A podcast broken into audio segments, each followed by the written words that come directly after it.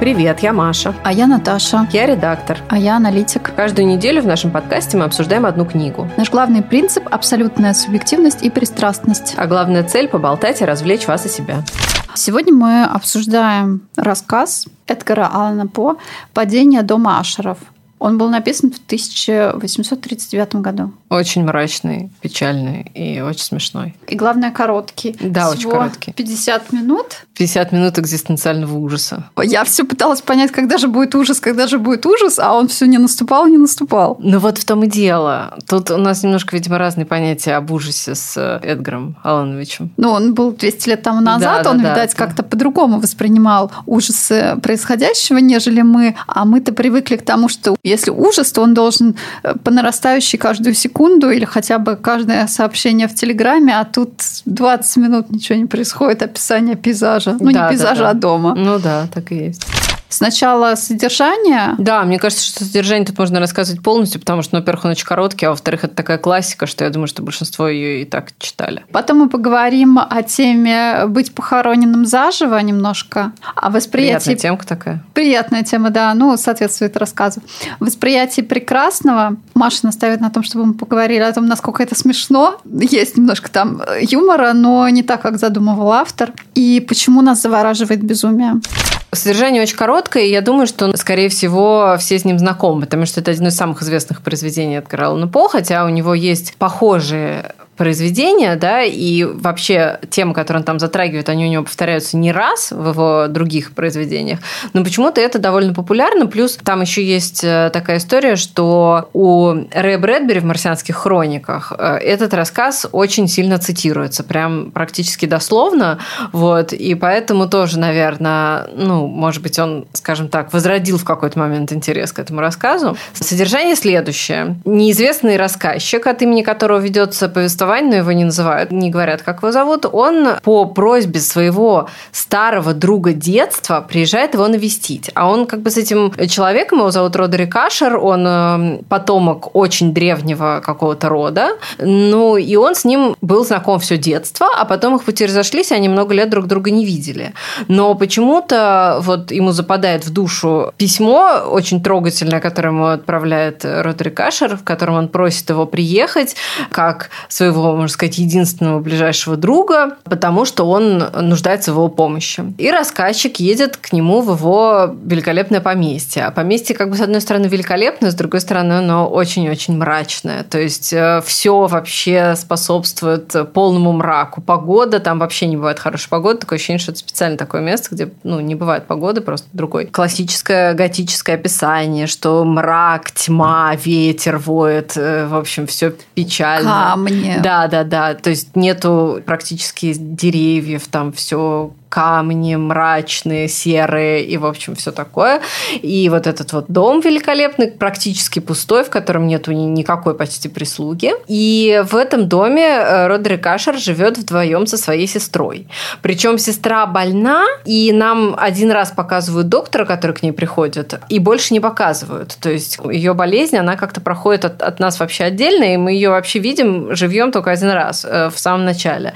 Потому что потом почему-то, ну, как бы она присутствует в доме, но с ней никак никто не общается, никак не взаимодействует. Рассказчик застает своего вот этого друга в дичайшей меланхолии, он погружен в очень мрачные мысли, он говорит о том, что вот весь его род сгубила неизвестная болезнь, и он тоже страдает этой болезнью, и что вот, в общем, жить ему осталось недолго, и весь он такой, значит, во мраке находится. Болезнь состоит в том, что он становится невероятно чувствительным ко всему.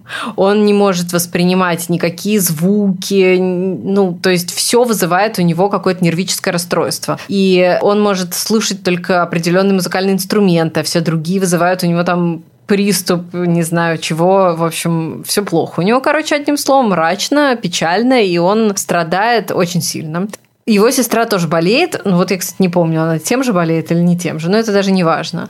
В какой-то момент Проходит несколько там дней после приезда рассказчиков в это поместье. Родерик Ашер сообщает ему, что его сестра умерла. И ее нужно похоронить в семейном склепе. Который находится практически по соседству в подвале. Ну, то есть они как бы далеко не уходят от дома. И вот они вдвоем кладут сестру в гроб, хоронят ее, естественно, опять же, мрак, ужас, темный подвал, каменный склеп, сырость, холод, мрак, тлен и так далее. Кладут ее, значит, в этот э, семейный склеп и уходят. После этого э, Родерику Ашеру становится еще хуже. Он прям вообще весь страдает, состояние его ухудшается, он прям становится очень-очень э, болен. И тут разражается гроза. Он приходит в комнату к своему другу. Это ночью, естественно, происходит, ну, понятное дело. Днем как бы такие вещи не происходят. Такое ощущение, что там всегда ночь. И он приходит к своему другу ночью и жалуется на ужасное состояние. И друг пытается его утешить чтением книги. Ну, естественно, та книга, которую он читает, она странным образом сочетается с непогодой, царящей на улице. Там гром, здесь гром, тут вообще что-то происходит. При этом им все время слышится, ну даже уже другу, слышатся какие-то странные звуки внутри дома, где, по сути, никого кроме них двоих нету. И в конце выясняется, что эти звуки идут из склепа, потому что сестра была похоронена заживо. И она встает, конечно же, из гроба. И выясняется, что Родерик уже давно об этом знает, потому что он же страдает вот этой вот невероятной чувствительностью и слышит любые звуки и шорохи, и он уже много дней знает о том, что она царапается и пытается выбраться из гроба, но он боялся об этом признаться, поэтому он ничего не говорил. Такой заботливый брат. И, в общем, заканчивается все это тем, что они вскакивают на коней и убегают из дома, а дом рушится и падает в озеро. Это романтизм такой легкий. Ну да, налетом. готика, готика. Я не знаю, я как-то не смогла проникнуться происходящим, пока слушала. Я читала, и, честно говоря, мне было очень смешно. Ну, то есть я прям, прям веселилась от души, когда это читала. Ну, естественно, По он как бы это не планировал. Ну, у него же много подобных рассказов. Я помню, что самый страшный, когда я вот читала все это в юности, самый страшный рассказ назывался «Лигея». Это тоже про вот восставших из гроба там и так далее. Там прям еще мрачнее, насколько это возможно, да. Но на самом деле он вообще довольно чувак-то, не, не скажу, что жизнерадостный, но он-то хотел нас напугать этой историей. То есть она написана совершенно, там никакого юмора нет. А мы все... не испугались. А мы вообще не испугались, но, видимо, он просто по контрасту с новостями мы считаем, что это просто хихоньки-хахоньки. Дело в том, что действительно современному человеку, который читает вот этот готический мрак, это довольно забавно потому что вот это вот нагнетание обстановки, и все мрачно, и особенно уже когда встающие из гроба мертвецы, ну, нет. Ребятки, ну, ну забавно же, ну. Ну вот заживо похороненные, на самом деле, раньше какие-то рассказы, там семейные истории и так далее, есть определенные предания, что заживо хранили случайно, что не определяли между попаданием человека в кому, состояние комы или близкое к смерти, и хранили.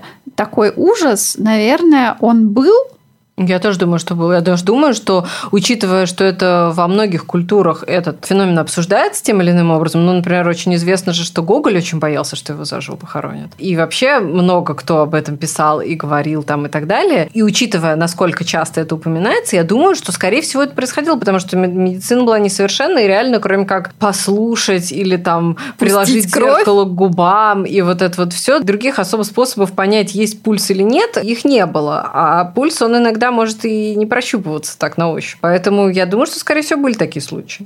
Восприятие прекрасного там говорится об утрате, то, что главный герой, получается, ну или главный герой у нас рассказчик, а вот Родерик Ашер, что он утрачивает постепенно возможность воспринимать прекрасное. И, по-моему, для романтизма и вот даже для нашего общества восприятие прекрасного очень важно. То есть насколько тонко вы можете чувствовать реальность, и иногда какие-то люди отрицают право другим чувствовать реальность и понимать ее так тонко, как понимают они. Но сравнить это вообще никак невозможно. Нет, нет. А он такой вообще, то есть там же описано, он почти на человека это не очень похож. То есть он как такой оголенный нерв. Его чувствительность настолько высока, что он просто вот вообще не похож ни на кого из людей. Вообще, ну, люди такие не бывают, наверное, да? Я, кстати, знаешь, о чем тут вспомнила? Помнишь Ханну Буденброк? Вот мне Да. кажется, что это примерно такая же вот история, когда человек настолько чувствителен и настолько вот э, погружен вот в это восприятие там чего бы то ни было прекрасного, непрекрасного, там звуков, музыки там и так далее, то он как-то немножко не вписывается в человеческую нормальную жизнь, правда? Ну, не то чтобы не вписывается, а мне кажется, что тут есть определенная э, наигранность. Я недавно читала, точнее, слушала книжку. Ее написала немецкая философ, она жива, здравствует, ей меньше 50 лет, э, Свенья Флеспеля. Прошу прощения, если ужасно звучит, но как есть. «Зензибель» называется книжка, и там рассказывается, ну, со средневековья рассматривается момент, насколько мы стали более чувствительными, в том числе и к литературе, и К запахам, я думаю, стали намного более чувствительными. да, к запахам стали намного более чувствительны, не готовы разделять пространство с другими людьми. И как вот насчет запахов она написала, что сейчас уже является стандартным, например, туалет для гостей, что, в принципе, раньше этого вообще не было, об этом даже нельзя Раньше было не подумать. было туалетов, начнем с этого. То есть э, я, насколько знаю, весь Версаль ходил прямо вот туда, в парк. Зато часто бывали на свежем воздухе. Э, Да, вот, да, это единственное, как бы, конечно. И это восприятие, вот здесь я как раз слушала и вспомнила об этом, что да, вот это проявление чувствительности к окружающей среде и к э, тонкостям искусства воспринимается как нечто возвышенное. А еще один раз в жизни, э, давно уже было, один мужчина сказал мне, что вот он не может слушать какие-то там громкие звуки, насколько шумят соседи и так далее. У него такая тонкая душевная организация. Надо было спросить, не похоронил ли он сестру заживо. Я хотела ему что-то другое посоветовать, ну ладно. Можно было, конечно, и так. Ну, в общем, да, восприятие прекрасного вот тут как раз зарождается. Понимаешь, в чем дело? Одно дело восприятие прекрасного, да, и восприятие вообще тонкое, да, а другое дело, когда ты хоронишь заживо свою сестру, допустим, мы спишем это на недостатки медицины и все такое. Но Это- потом не хватило Но ему потом, чувства. да, а потом как бы ты чувствуешь, что она жива, и такой думаешь, ну ладно, блин, ну может помрет все-таки наконец, может не надо все-таки гроб доставать, ну может ну его нафиг. А она, черт возьми, не помирает и не помирает. И ты начинаешь страдать от этого. Не потому что что-то там, а потому что, ну, черт возьми, звуки вот эти, конечно, раздражают очень сильно. Примерно, да. Ну, в общем, да, это такая повышенная чувствительность. Мы, по-моему, уже сказали, да, что это смешное произведение. Ну да, ну да, но это, конечно, все воспринимается довольно... То есть, понятное дело, что это сказка, понятное дело, что в жизни люди так себя, слава богу, не ведут, но... Почему некоторые пытаются сказать, насколько они чувствительны, Ну, да, как да, их да. раздражает, не знаю, одежда. Одежда должна быть только вот такая, такого производства. Слушайте, вы же не Ну, младенец, вам не сейчас- натирает. Да нет, ну просто сейчас выбора тоже не будет, поэтому как бы что дали, то и носи.